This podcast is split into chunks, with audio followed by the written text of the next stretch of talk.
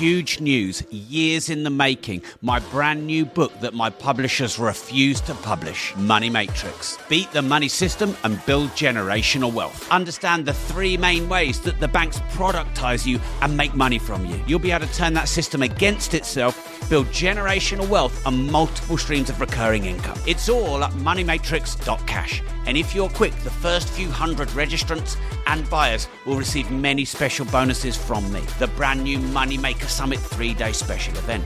Meet me at a champagne reception. Meet me at a multi millionaire networking dinner. Go now, moneymatrix.cash. This is huge.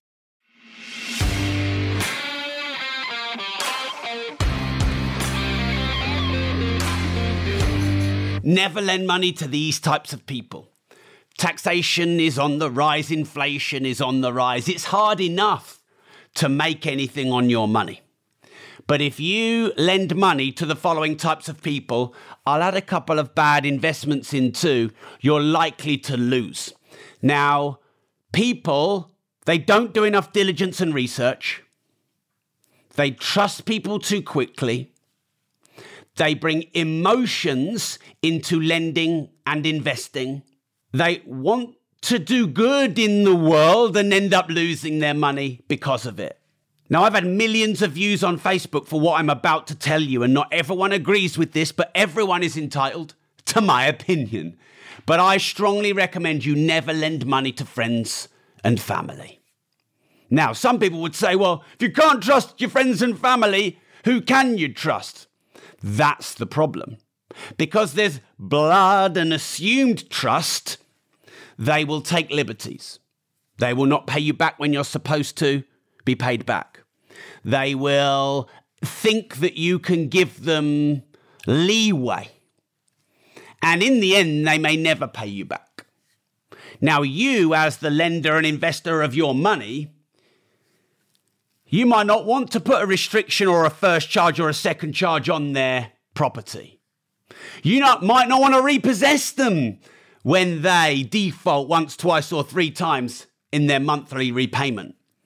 But that's what you'd need to do if they fell behind long enough on the payments, and you're not probably likely to do that. Now, I personally have never borrowed from friends or family without paying back. But I'm telling you this most people would take a bank much more seriously than borrowing from friends or family. And so many people I know on the lives that I do have been burned from lending to friends and family. It money is one of the things that is highest on the list of driving divorces and wedges and feuds between family and friends. What's the point? There's so many other places to lend or invest your money. Now, some people, they want to help their friends and family. If you want to help your friends and family, give them a loan and never expect it back. And then, if and when they don't pay it back, it doesn't bother you. And if and when they do pay it back, it's a nice bonus. Because really, if you're going to lend your money, you need a proper loan agreement. You need security and collateral, which might be a second charge, a first charge, or a restriction, or a personal guarantee. You should get these things when you lend your money. But are you going to do all that paperwork and all of that onerous, um, contractual oppression to your friends and family? You're probably not going to, but you should if you want to make it official and legal. Now, people don't fuck with banks, but people will mess around with friends and family. So, rule number one of lending or investing your money don't lend or invest it to friends and family. Number two, and again, many people will disagree with me on this, but I think this is practical and tactical. Don't lend money to people who've lost a load of money and proven that they're not good with managing money. Now, what I don't understand in America is if someone's gone bust once or even twice, it makes them more investable. I think that Americans have a much higher risk, risk threshold. I think the company structure is set up even more to protect the entrepreneur. And I, I think losing money is probably culturally more acceptable. Not in the UK, it's not. And by the way, in many um, cultures and religions, interest is seen as illegal or immoral or unethical. So I personally would not lend or invest my money to someone who's gone bust twice. Why would I do that? How you do anything is how you do everything. So if they've proven that they're shit with money, They've proven that they've lost the whole lot. Why would I then go and lend them my money? That's just stupid. Why would you not lend your money to yourself? Why would you not invest your money in yourself? I think a lot of people they worry about their knowledge or experience or they don't believe that they're good enough. Or maybe they're a bit lazy and actually they're not prepared to do the research and diligence required to make sure that their money is secure. You should do all of that first. If you do all of that on someone, like friend or family or someone who's gone bust before, and you decide actually it looks like a good investment, well, then at least you've done your diligence and research and you've got your security and collateral. The next type of person you should never lend or invest money with is someone who offers too high a return, unrealistic, get rich quick. So a lot of people are giving unrealistically high returns. The more desperate someone is for the money, the more interest they're going to give you. And the problem with more interest, because people see more interest when they're lending as good and lower interest when they're borrowing as good. But actually, the quicker you need and more desperately you need money, the higher interest you will give. But the interest gets so high to a point where you just can't pay it back. You just can't make it out of the deal that you've done. Therefore, it's basically setting you up for a future fa- failure and it's just kicking the problem can down the road. So, anyone who promises to get richer quick or um, the, the interest rate is too high um, or they promise an unrealistically quick, big, or just outlandish return, don't bother lending or investing your money in it, in my most humble of opinion. Okay, and the next one, and again, a lot of people disagree with me this, especially the system, but the system needs to look after the humanity, which it is not. I would not be putting money, um, excess money at least, in savings or in bonds. So basically, don't lend your money to the government or central banks, because saving is lending your money to the government well, the central banks. The central banks and the government's supposed to be decentralized. They're supposed to be separate entities, but really, they're not. Um, and the, the dog wags the tail, and the tail wags the dog, and they seem to go round and round and round.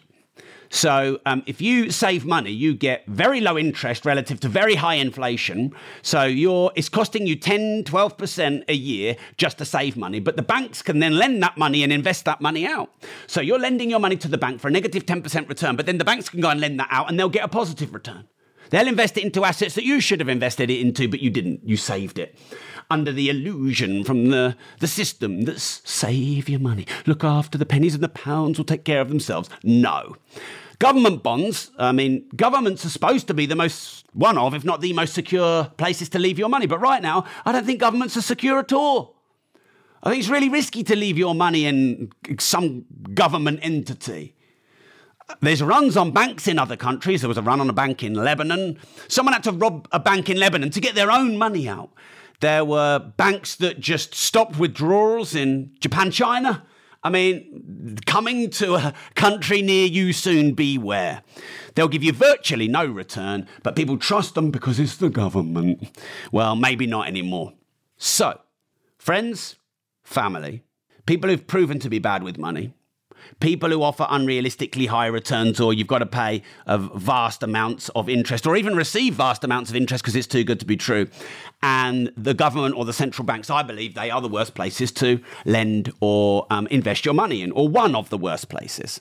Because look, don't you could get schemed and scammed by anyone, and there could be really volatile investments which could go to the moon and then down to zero.